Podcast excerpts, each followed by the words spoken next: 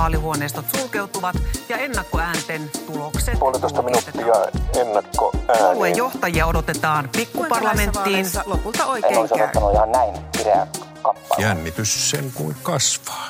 eduskuntavaalit. Moi taas ja tervetuloa seuraamaan Ellunkanojen eduskuntavaalit podcastia. Minun nimi on Olli-Pekka Koljonen ja studiossa täällä kanssani on taas Tuomas Nurmela. Terve, terve. Ja tänään meillä on taas vieras, kokenut elinkeinoelämän järjestöjohtaja taustaa niin Panimoliitossa, Satamaliitossa kuin sitten 12 vuotta metsäteollisuuden johtotehtävissä. Timo Jaatinen, tervetuloa. Kiitoksia. Kiva, kun olet täällä ja tänään puhutaan vähän siitä, että mitenkä elinkeinoelämän vaikuttaminen on muuttunut ja miltä se maailma sieltä näkökulmasta näyttää.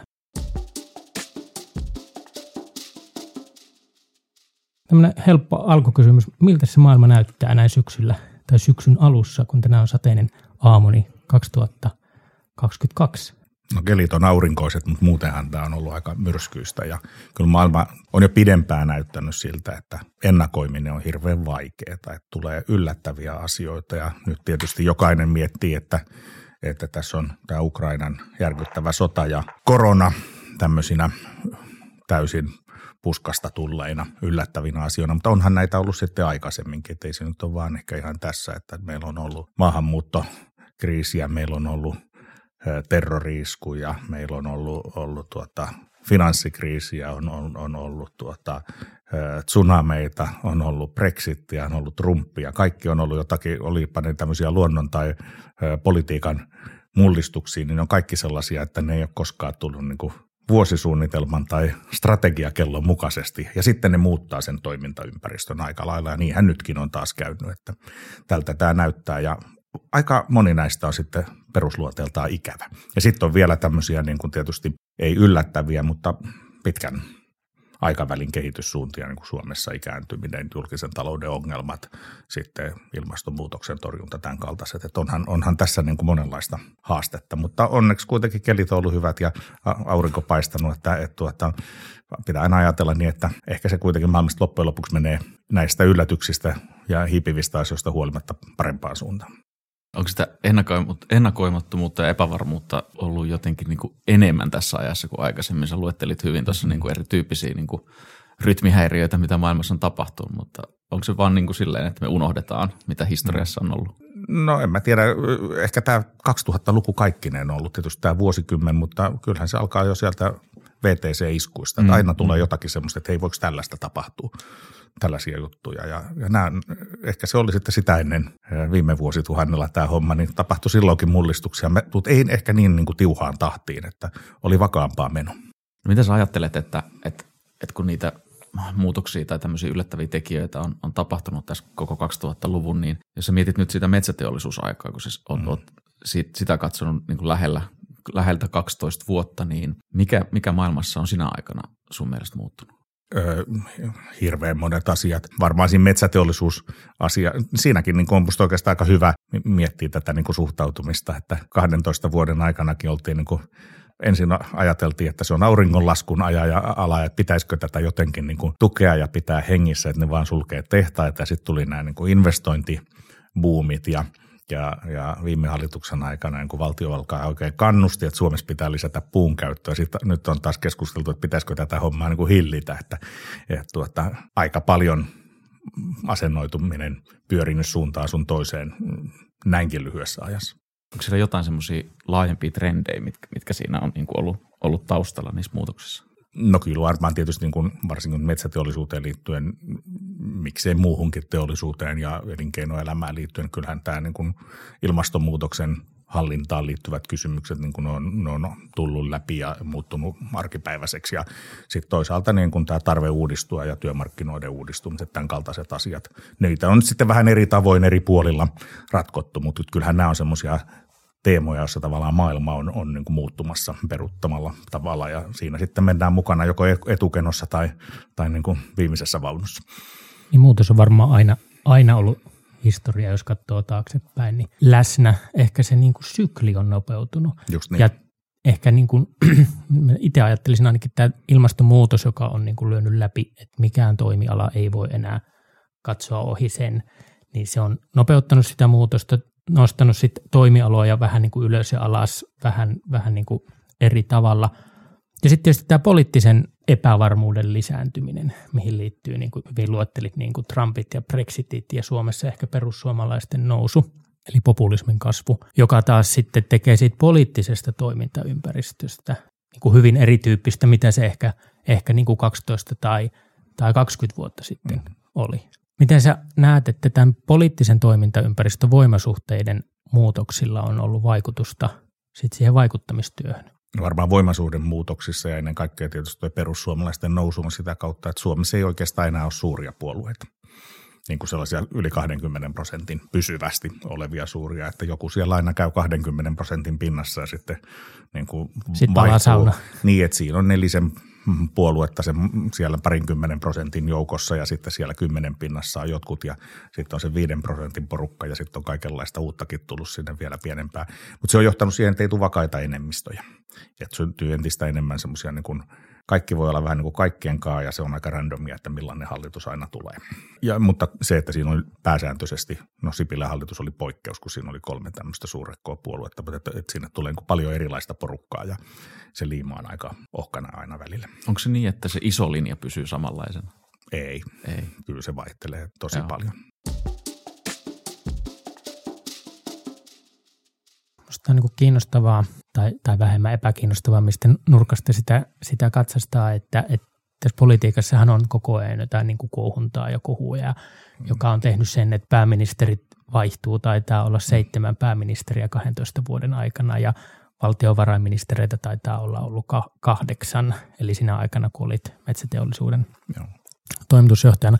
Jolloin jos miettii sitä, että pitäisi tehdä pitkäjänteistä vaikuttamistyötä, ja sitten siellä niin kuin ykköshemmot vaihtuu, ja, ja se politiikan päivärytmi katsotaan niin kuin Twitteristä nykyään melkein karrikoiden nyt sanottuna, mutta mm. että mistä tänään niin kuin keskustellaan, jolloin se päivän tekeminen on ihan hirvittävän lyhytjänteistä. Ja sen päälle vielä kaikki nämä niin kuin muut maailmanmuutokset ja murrokset, niin miten siinä pystyy niin kuin tekemään sellaista pitkäjänteistä työtä? No sehän tekeekin tästä niin kuin pirullisen haastavan, että tavallaan siinä vähän vanhemmassa maailmassa niin, niin, niin kuitenkin niin kuin hallitukset istu pitkään – neljä vuotta myös ne avainhenkilöt pysyivät ja sitten ne ohjelmat oli aika niin kuin kiveen hakattu ja niitä noudatettiin, olipa se nyt joku talouslinja tai muu. Ja nythän tämä on tosissaan, niin kuin tuossa kuvasit, niin mennyt vähän sellaiseksi, että kyllä sinänsä kun joku hallitus laitetaan pystyyn, niin, niin, niin ja sille tulee hyvin laajoja ne ohjelmat on edelleenkin, mutta, mutta sitten siinä tavallaan niin kuin – johtuen ulkoisista ja sitten politiikan sisäisistä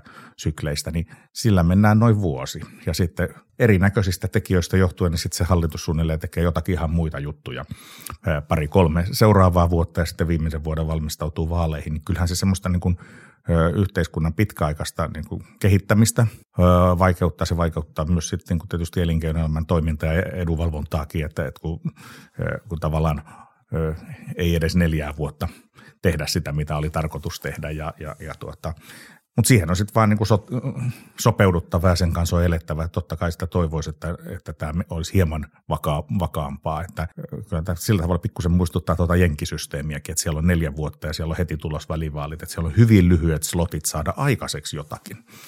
Eli, eli tämä niin kuin meidän monipuoluejärjestelmä kuitenkin tässä maailmanmuutoksen keskellä on mennyt niin kuin toimintatavoiltaan tämmöisen kaksipuoluejärjestelmän suuntaan. Niitä, kun se on pirstaloitunut, niin sitten, sitten jonkun kannatukset menee ylös ja jonkun alas, sitten on tarvetta profiloida, sitten on entistä vaikeampi sopii saada aikaiseksi. Ja, ja sitten kun tulee ne ulkoiset, tavallaan se tulee se ulkoinen juttu, olipa se nyt sitten korona tai tässä tapauksessa sota, niin se vie sitten avainpäättäjien ajan ja sitten tavallaan ne muut jutut ihan syystäkin jää vähän sivummalle. Voiko ajatella niin jopa, että tota, jos ehkä aikaisemmin ajateltiin, että vaaleilla oli jotenkin iso niin kuin vaikutus siihen keskusteluun, mm. niin itse asiassa nämä niin kuin kohut, mitkä syntyy, syntyy tällä niin kuin tässä nopean viestintäteknologian maailmassa, niin ne itse asiassa paljon enemmän läikyttää sitä politiikan asialistaa kuin itse asiassa edes ne vaalit, joita niin kuin neljän vuoden välein niin kuin eduskuntavaaleja on.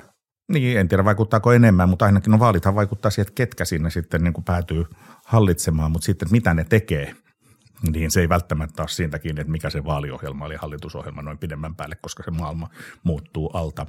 Ja, ja silloinhan tavallaan yksi kysymys on kanssa niin kuin tässä, että ei kysymys ole vain siitä, että mitkä, mitä nyt erinäköiset puolueet lupaa ja minkälaisia hallitusohjelmia tekee, vaan mikä on niiden niin kuin kyvykkyys hoitaa maan asioita yllättävissä tilanteissa, joita varmasti, jos niitä on tähän saakka tullut, niin aivan varmasti tulee jatkossakin eteen. Ja ei, ei kukaan olisi osannut kuvitella, että tällaisella yksimielisyydellä edes, että Suomi viedään NATOon, humps, ei, ei varmaan kovin moni olisi siitä montaa senttiä vetoa lyönyt, mutta, mutta tota, niin se vaan sitten, kun maailma muuttuu, niin agendat muuttuu. Ja sitten on vaan kysymys, että onko kykyä toimia sellaisessa tilanteessa. Tietysti se on aina niin kuin lohdullista, että ehkä tämmöisissä kaikkein isoimmissa kysymyksissä sitten sitä kykyä on, mutta ei ehkä niinkään sitten mennään näihin arkipäiväisiin kysymyksiin, niin sitten ne ehkä niin kuin polarisoituu helpommin. Tätä toimenpano on, on niin kuin mielenkiintoinen teema, että, että politiikkahan on aika pitkälle sitä, että osaa persuksilla istua ja viedä niitä asioita eteenpäin sitten, että hallituksen sisällä varmasti niin kuin puolueiden välillä se niin kuin sitko, sitko nousee esiin. Sä hyvin kuvasit sitä, että niin kuin isojen linjojen osalta niin sillä puolueilla, hallituspuolueilla on väliä ja sillä on merkitystä, eli, eli eroja, eroja sieltä löytyy, mutta tämmöinen lyhytjänteisyys niin korostuu. Niin miten se sitten näkyy niin kuin nyt vaikkapa elinkeinoelämän tai ylipäätään niin kuin vaikuttajan, vaikuttajan näkökulmasta, että kannattaako hakea mitään isoja muutoksia? Et pitääkö se niin kuin kuitenkin olla sellaisia niin kuin pieniä tavoitteita, koska Suomessa ei ole kykyä tehdä mitään isoja muutoksia? Toi on älyttömän hyvä kysymys. Jos olisit kysynyt multa vuosi sitten, mä sanon ehdottomasti noin, että tuota, suomalaisessa yhteiskunnassa katsoo nyt näitä niin kuin erinäköisiä ö, sote-uudistuksia ja eri hallitusten tuota, reformeja ja muuta, niin isot jutut ei oikein, meitä pitäisi tehdä semmoisia niin paljon pieniä oikein suuntaisia päätöksiä, että isot paketit tuppaa sitten kaatumaan johonkin niin kuin poliittisen kannatuksen puutteeseen perustuslakiin tai työmarkkinakysymyksiä tai milloin mihinkäkin. Mutta toisaalta niin kuin just tuo äsken mainittu NATO-juttu, että sitten voi joku tosi iso juttu kuitenkin mennä, jos tilanne on sellainen, että, että tuota, ehkä suomalaiset on sitten sillä tavalla pragmaattisia, mutta en mä niin kuin oikein jaksa uskoa, että semmoisia isoja rakenteellisia tavallaan kotimaan yhteiskunnan kehittämisasioita niin kuin oikein mikään hallitus saa niin kuin kovin helpolla läpi, että mutta siinähän se sitten tulee, niin kun asiathan on, sitten myös isot asiat on pienempien summa. Niin ja siis näähän on niin prosesseja. Sote-uudistustahan nyt moni hallitus yritti ja, ja sitten tässä tämä hallitus sen sai. Varmaan isona merkityksenä se, että, että sitten oli niin kuin, se lopputulos oli sitten niin kuin vähän kunnianhimottomampi kuin aiemmin tai, tai joku oppivelvollisuuden uudistus, niin siitähän on, siitähän on niin kuin vasemmistopuolueet puhunut pitkään, että, että ne on sitten niin kuin pitkiä prosesseja, mm. mutta varmaan just näin, että – tällaiset isot muutokset on hankala viedä läpi. Myös ihan siitä syystä, että se on niin kuin se prosessi, sit, sit, kun se hallitusohjelmasta toimeenpano on niin pitkä ja kun tämä maailma myllertää, niin siinä se ehtii politisoitua niin mm. moneen kertaan, että, että se törmää, törmää tuota seinään. Just näin. Mutta miten tuohon sitten käytännössä voi valmistautua? No valmistautuminen varmaan nyt jos mietitään niin kuin elinkeinoelämän ja yritysten näkökulmasta tätä, niin varmaan ei ole niin kuin yhtä ainoita oikeaa tapaa, että jokaisen niin kuin yrityksen tulee niin kuin miettiä se, että mikä siitä agendasta on ylipäätänsä sellaista, mitä haluaa ajaa, niin on sellaista, että mihin politiikalla voi vaikuttaa. Ja sitten, että haluaako myös sen, että poliitikot tulee säätämään toimialan asioita, koska sitkä se ei välttämättä me ihan niin kuin on toivomus, että, että tavallaan niin kuin haluaako tulla siihen pöydän ympärille ja tuoda ne asiat, niin se on niin kuin ensimmäinen. Ja sitten siihenhän on sitten niin kuin myös hyvin erilaisia tapoja, että onko ne niin kuin yrityskohtaisia vai onko ne niin kuin toimialan yhteisiä, tekeekö niitä itse vai yhdessä muiden kanssa. Se on ihan asiakohtainen. Mutta tietysti niin kun, jos me nyt ottaa esimerkin tästä niin kun yhdestä toimialasta, mikä tavallaan on päässyt poliitikkojen pöydälle, on tämä turveala, joka, joka tota, lähtökohtaisesti tämä turpeenergiakäyttöhän oli katoamassa, koska päästöoikeuden hinnat nousi. Mutta sitten siitä tuli tämmöinen, tuota, että se, se oli niin kuin tavallaan osa tätä isompaa ilmastokeskustelua. Se nousi tikun nokkaan, että nyt tälle turpeelle on jotakin tehtävää. Sehän on perinteisesti taas ollut tämmöinen keskustan lempilapsi.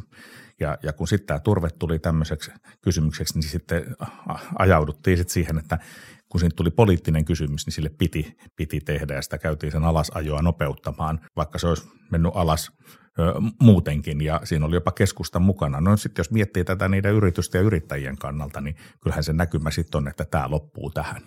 Ja vaikka siinä jotkut vähän puhuu huoltovarmuudesta ja muustakin, niin, niin, niin aika moni varmaan veti johtopäätöksestä, romuta taas koneet ja käydään tekemään jotakin muuta. Ja hups, missä se ollaan nyt sitten. Ja se oli tämän hallituksen isoja tämmöisiä ilmastotekoja, että nyt tätä turpeen alasajoa kiihdytetään. Ja nyt kun on tämä hyökkäyssota käynnissä ja meillä on energiakriisi, niin heti keväällä alkoi alkoi, että no nyt pitäisi nostaa kaikki mahdollinen turve ja, ja kyllä se nyt hyväksytään tilapäisratkaisuna tähän palettiin. Mutta miten ne yritykset sitten, ketkä on lyönyt pillit pussiin? Kyllähän siellä nyt on jonkun verran saatu aikaa ja huoltovarmuuskeskus on to, to, toiminut siinä. Mutta se on vaan musta niin kuin esimerkkinä siitä, että ethän sä voi, niin kuin, jos sä joudut laskemaan tätä niin kuin poliittisen päätöksenteon ennustavuuden varaa, niin, niin – tilanne nyt ja tilanne kaksi vuotta sitten oli aivan erilainen ja ei kukaan osannut sanoa, että, että sitten nyt ollaankin niin kuin vihreiden johdolla kuitenkin niin kuin sietämässä tämmöinen turpeen palautusenergiapaletti, eikä Suomi tässä tietysti poikkea, katsoa vaikka Saksan ydinvoimaloita, mutta hirveän vaikeahan näitä on sille ennakoida.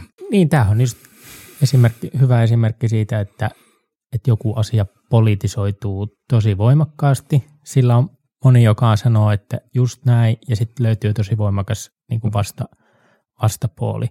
Ja sehän on varmaan niin kuin elinkeinoelämän tai niin kuin yksittäisen yrityksen näkökulmasta, mutta sehän on myös tavallaan mahdollisuus, koska jos se joku asia politisoituu, mm. niin se saat sen tavoitteen läpi, mutta sitten siinä voi just käydä, että, että sä joudut sellaiseen poliittiseen luuppiin, että sä joudut sitten niin kuin tikun nokkaa ja, ja sut, niin. sut niin kuin myydään tämän poliittisen sovun nimissä joku toimialan juttu. Mm. Niin kuin tässä turpeessa voi mm. käydä. Toki sitähän voi katsoa niin kuin ilmastokysymyksenä vähän niin kuin muustakin näkökulmasta, mm. kyllä.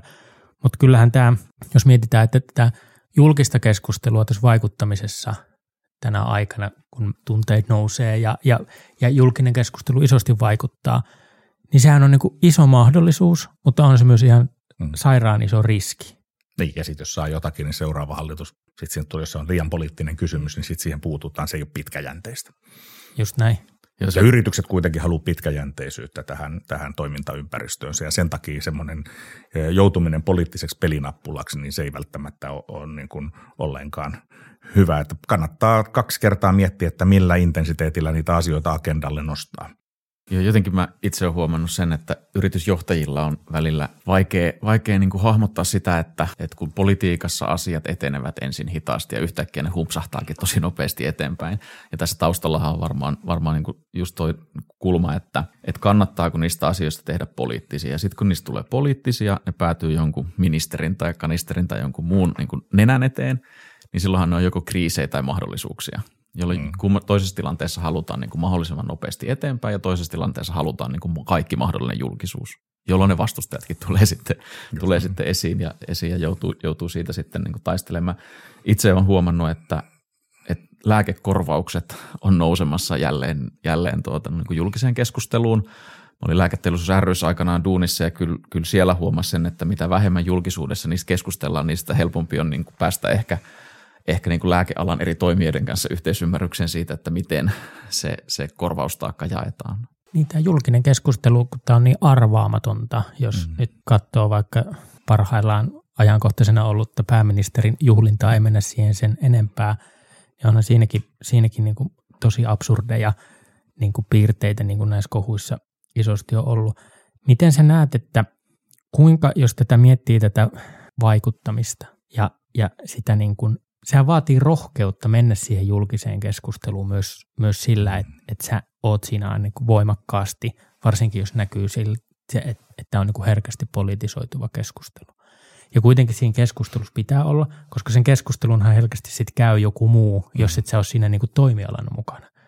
Niin kuinka hyvin sä näet tai niin kuin ajattelet, että toimijoilla on niin kuin rohkeutta. Yritykset on varmaan, ne, senhän takia ne ostaa sitä ja mm. luottaa, että järjestö hoitaa sen, sen keskustelun, mutta miten sä näet, että miten hyvin siinä osataan olla ja, ja kuinka, sehän usein ei voi olla suunnitelmallista, koska yhtäkkiä se keskustelu nousee.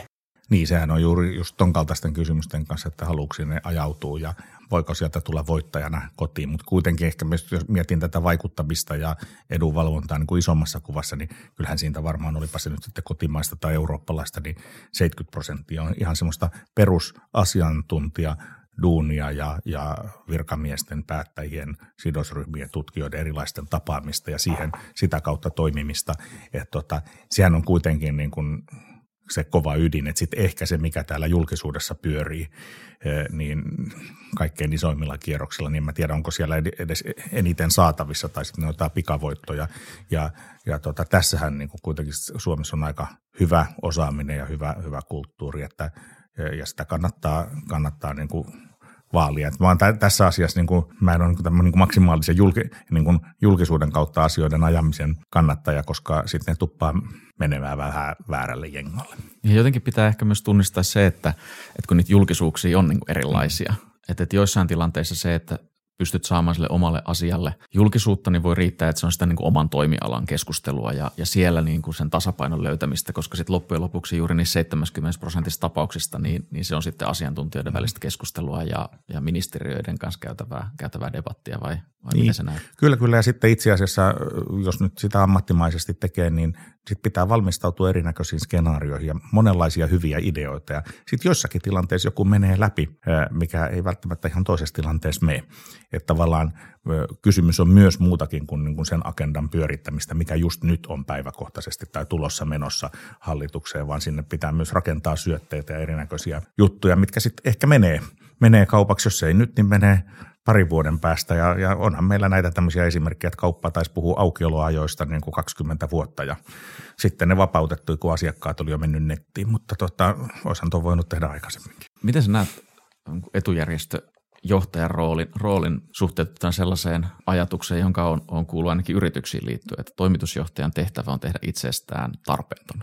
Että se, onko se päteekö sama juttu, että, sen kone, että jotenkin niin kuin, että se on prosessiajattelu, että koneisto pyörii jollain tavalla ja se riippuu hirveän paljon järjestöstä. Jos on niin kuin isompi järjestö, niin sittenhän se, se tota, totta kai pelkästään sen pyörittäminen vie aikaa, eikä, ja asioiden kirjo on niin iso, että joku järjestön johtaja ei ehdi joka paikka aika pidäkään, mutta ja siis silloin kysymys on, että on hyvät tiimit, jotka tekee juuri sitä niin kuin perustyötä kaikissa tilanteissa, että on reagointivalmius siihen, kun maailma muuttuu nopeasti ympärillä. Mutta totta kai niin kun sitten taas pienemmissä organisaatioissa niin pitää olla aika hands on kaikenlaisessa ja osittain riippuen vähän siitä, että mitä agendallakin on. Jos miettii tota, vielä tätä toimintaympäristöä, joka on, niin kuin, jos sitä nyt voi sanoa, niin kuin turbulentti, niin eikö se vaadi aika hyvää sellaista ja laajaa analysointia siitä, että minkälaisia mahdollisia potentiaalisia kysymyksiä voi niin kuin toimialan näkökulmasta nousta. Eli vähän semmoista skenaarioita, joita vähän siihen viittasitkin tuossa jo aikaisemmin,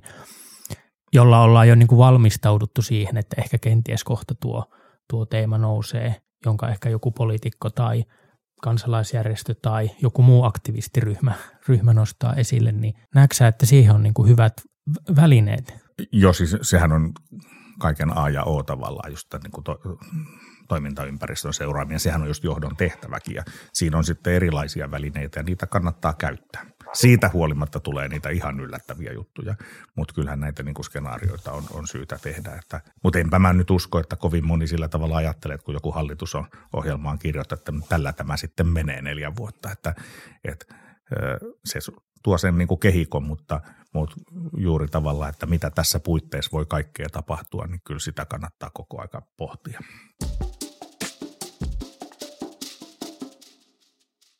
Miten niin sitten on, että, että, että näkyykö se politiikassa tai edunvalvonnassa jollain tavalla, että, että meillä on nyt mittaushistorian suosituin hallitus, 2000-luvun suosituin hallitus? No ainakin se aina näkyy, jos hallitus ei ole suosittu, niin sitten se ei, tota, tai joku puolue ei ole suosittu, niin, niin tota, sitten kyky tehdä päätöksiä, niin kuin esimerkiksi viime hallituksen loppukaudella, niin se näkyy aika, aika nopeasti. No sitten ehkä toisinpäin, että meillä on mittaushistorian suosituin hallitus, niin sitä voi tietysti miettiä, että mistä kaikesta se johtuu. Mm, se on vähän niin kuin samanlainen, että on parhaat bileet, mutta niistä voi tulla sitten niin kuin eh, ikävin olo. Ja kyllähän näissä bileissä nyt on ollut sitten se leimallista, että tavallaan tästä julkisen talouden kunnossapidosta, niin huolenpidosta siitä on täysin luovuttu, että oli tietysti ensin nämä hallitusohjelmaan sisältyvät tuota, tulevaisuusinvestoinnit, mutta sitten tuli, sit tuli korona ja siihen liittyviä aivan perusteltuja syitä lisätä julkisia menoja, mutta siinä sivussa lisättiin vähän kaikenlaista, jaettiin rahaa sinne tänne tuonne. Sitten tuli sota ja perusteltuja syitä panostaa siihen liittyviin huoltovarmuus- ja armeijan asioihin ja siinä sivussa jaettiin sinne tänne. Ja kun ihmisille jaetaan paljon rahaa ja, ja luvataan paljon, niin varmaan fiilis on, on hyvä, mutta kyllähän tämä kaikki sitten niinku, vähän niin kuin niissä bileissäkin, että jossakin vaiheessa tuntuu sitten hauskalta, kun niin sanotusti baari on auki, mutta, mutta tuota, kyllähän tämän kanssa, että nämähän kaikki löytyy sitten edestä ja, ja aikanaanhan toi Holkerin hallitus oli vähän samanlainen, että se oli kauhean suosittu ja jako ja sitten seuraava hallitus korjaili niitä, korjaili niitä jälkiä, että, että tuota, näin se tuppaa sitten menemään. Me ollaan aikaisemmissa jaksossa Tuomaksen kanssa puhuttu, että seuraavissa eduskuntavaaleissa puhuttaisiin isosti taloudesta ja turvallisuudesta ja vähän niin kuin paluu perusasioiden äärelle. Inflaatio laukkaa, mainitsit mm. tämän, tämän niin kuin julkisen talouden, talouden näkymän, tarvitaan työllisyyttä lisää. Ja sitten tämä turvallisuuskysymyshän on, on niin kuin mm. läsnä tämän maailmanpoliittisen tilanteen vuoksi. Näetkö jaaksa meidän ajatuksen siitä, että tämmöistä niin paluu perusasioille on ehkä seuraavien vaalien, vaalien niin kuin agendan ja seuraavan hallitusohjelman agendan niin kuin kärki? Paluu lompakolle. Niin voi, lompakolle paluu voi olla. En tiedä, onko perusasioille, en tiedä, onko tämä niin kuin huoli julkisen talouden tilasta, niin tuleeko se enää samalla tavalla agendalle kuin se joskus oli. Että sehän on aika lohduton tämä, millä, millä niin kuin, eihän Suomen julkista taloutta saada kuin talouskasvun kautta kuntoon ja, ja, ja pitkällä tähtäimellä. Mutta, mutta mä luulen, että se voi tulla täältä, että paluu lompakolle, että ehkä julkisen talouden sijaan keskustellaankin ihmisten pärjäämisestä ja koska se tulee juuri täältä inflaation kaikkien nousevien kustannusten kautta. Et ja se onkin sitten eri asia, kun puhutaan omasta taloudesta eikä jostakin mystisestä valtion sote-alueen tai kunnan taloudesta. Ja mä luulen, että se voi olla hyvinkin se aihe, mikä on, on agendalla.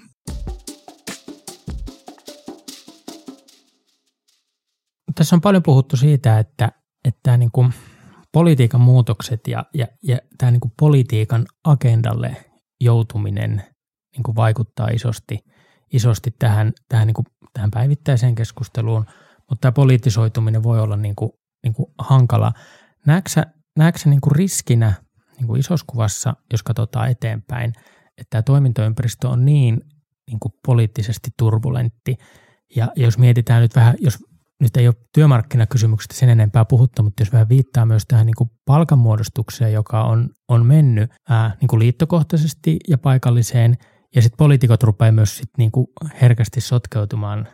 Nyt esimerkiksi tämä hoitajakysymys, että sehän tulee menemään todennäköisesti isosti poliitikkojen niin kuin syliin ratkaistavaksi. Niin näetkö tässä niin kuin riskejä, että tämä niin kuin kaos lisääntyy vähän joka puolella? Totta kai siinä on riskejä, kun suomalaisen kun yhteys kunnan perinteinen vahvuus on ollut vakaus, niin totta kai se on ongelma, mutta tässähän ei nyt Suomi ole mitenkään niin kuin poikkeuksellinen maa. Tämä on hyvin tyypillinen länsi-eurooppalainen tilanne, miltei joka maassa, kun katsotaan, niin kun vaikka ei tarvitse mennä katsoa, kun vaikka Italiaa tuoreimpana, että, että politiikka on, on, on niin kuin sekaisin ja, ja vähän niin kuin joka maasta tätä löytyy, samoin Euroopan unionin päätöksenteko on niin kuin takkusempaa se on vaan niin kuin semmoinen mun mielestä niin kuin to, toimintaympäristön niin kuin perustekijä, jonka kanssa pitää osata elää ja olla. En mä usko, että se muuttuu mihinkään, koska tämä on mennyt tämmöisestä yhtenäiskulttuurista pirstaloituneeksi tämä maailma, niin silloin se politiikkakin on myös pirstaloitunutta. Ja sitten vaan jos sitä hallitsee jotenkin ja pystyy sen kanssa elämään, niin hyvä näin. Me ollaan täällä Ellunkanoissa ajateltu, ajateltu ja myöskin puhuttu siitä ääneen, että, että politiikka on sillä tavalla rikki, ettei pystytä tekemään enää kunnollisia päätöksiä ja siitä niin kuin eteenpäin ajatella, että yrityksillä on paljon niin kuin hienompi ja parempi mahdollisuus tehdä muutoksia, saada yhteiskunnallisia muutoksia aikaan. Miten resonoiko toi ajattelu? Kyllä, kyllä mä aika pitkälti ostan tuonne, että kyllä ne yritykset muuttaa maailmaa. Totta kai niin politiikka tuo sen viite kehyksen siinä. Se voi mahdollistaa tai se voi rajoittaa sitä, mutta, mutta tuota, aika harvoin nämä nykyisin niin kuin syntyy poliittisina innovaatioina. Nämä. Ja johtuen juuri siitä, että kun siinä on kauhean monta kokkia, niin sitten siitä tuppaa tulee semmoinen kameli, mikä ei ole edes dromedaari, vaan jotakin, jotakin muuta. Mutta. Eikö tämä periaatteessa tämän, tämän niin kuin, että yritykset muuttaa ja sitten poliitikot tekee sitä niin kuin kehystämistoimi. Eikö tämän periaatteessa pitäisi tarkoittaa sitä, että tätä vuoropuhelua näiden välillä pitäisi olla paljon paljon enemmän? Ja onko Kyllä. sitä, jos mietit vaikka tästä kahden vuoden, 12 vuoden niin kuin perspektiivi, onko sitä enemmän vai vähemmän? Kyllä, musta tuota, sitä vuoropuhelua on. Mutta se, mikä tekee tietysti tämän ongelmalliseksi, on tämä niin kuin aikaisemmin jo puhuttu, että nämä poliitikot, avainpoliitikot vaihtuu koko ajan. Yritysjohtajatkin vaihtuu, mutta ne nyt on semmoista viittä, seitsemän vuotta, jotkut pidempääkin, ja ollaan firman sisällä pidempään ja näin, mutta, ja järjestöissäkin ollaan pidempään, mutta kun avainministerit vaihtuu niin muutaman vuoden, montakin kertaa vaalikaudessa, niin tavallaan sit sitä aina dialogia lähdetään rakentaa uusien ihmisten kanssa, ja sitten yrityksissä ihmiset aika usein kuvittelee, että poliitikot tietää näitä asioita, niin ainakin mun oma kokemus on ollut kaikissa niissä, missä mä oon ollut, on pitänyt niin kuin, ö, aloittaa ihan perusasioiden läpikäymistä, että sä et voi mennä suoraan niin kuin tavallaan niillä toimiala-asioilla, että ylipäätään se niin kuin tiedon taso, niin ei se suomalaisessa yhteiskunnassa kauhean hyvä eikä se sitten kaikilla päättäjilläkään ole. Että, ja sitten tietysti, että kun joku pare, pare, perehtyy johonkin asioihin, niin sitten se taas vaihtuu ja sitten sä aloitat sen seuraavan henkilön kanssa, niin, niin tota, olisihan se vähän jatkuvuus tässäkin mielessä helpompaa. Silloin myös se päätöksenteko olisi ehkä vähän pitkäjänteisempää. Ja sitten poliitikolla pitää olla, tai tuppaa olemaan aina vähän tarve profiloitua jollain kysymyksellä, mutta tuohan on kiinnostava juttu toi, että tiedon taso on heikompaa. Toki tämä vaihtuvuus on ja mm. ehkä tässä maailmassa on niin paljon asioita myös, mm. mutta toihan tarkoittaa mun mielestä suoraan sitä, että tarvitaan enemmän niin kuin vaikuttamista. Niin Vaikuttamista, tuota, viestintää, informaatiota ja, ja kysymys ei ole vaan siitä, että lobataan, että, että olisi tämmöinen lainsäädäntöasia tai muu, että me haluttaisiin tämmöinen, vaan kertoa ylipäätään sitä, mitä yritykset tekee ja mitä mikäkin toimiala tekee. Että harva sitä myöntää, ettei tiedä, mutta aika moni ei tiedä.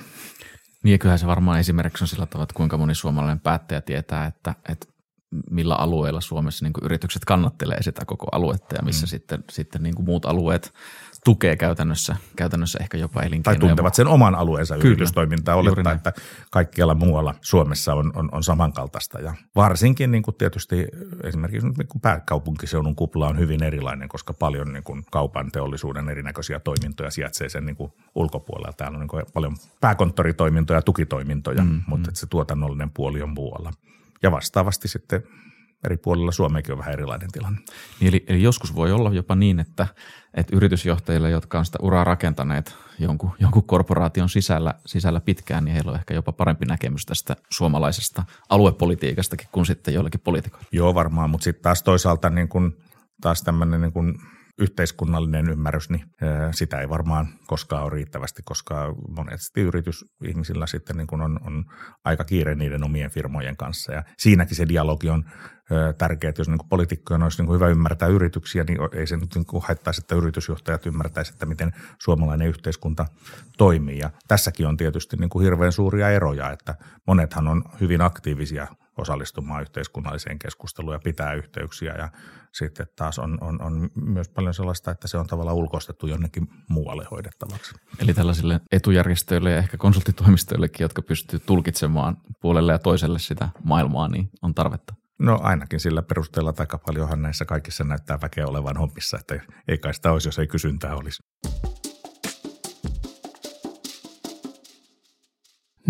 Taisi mennä vähän myyntipuheiden puolelle, mutta, mutta se sallittakoon. Me varmaan voidaan ruveta pikkuhiljaa päättelemään tätä jaksoa.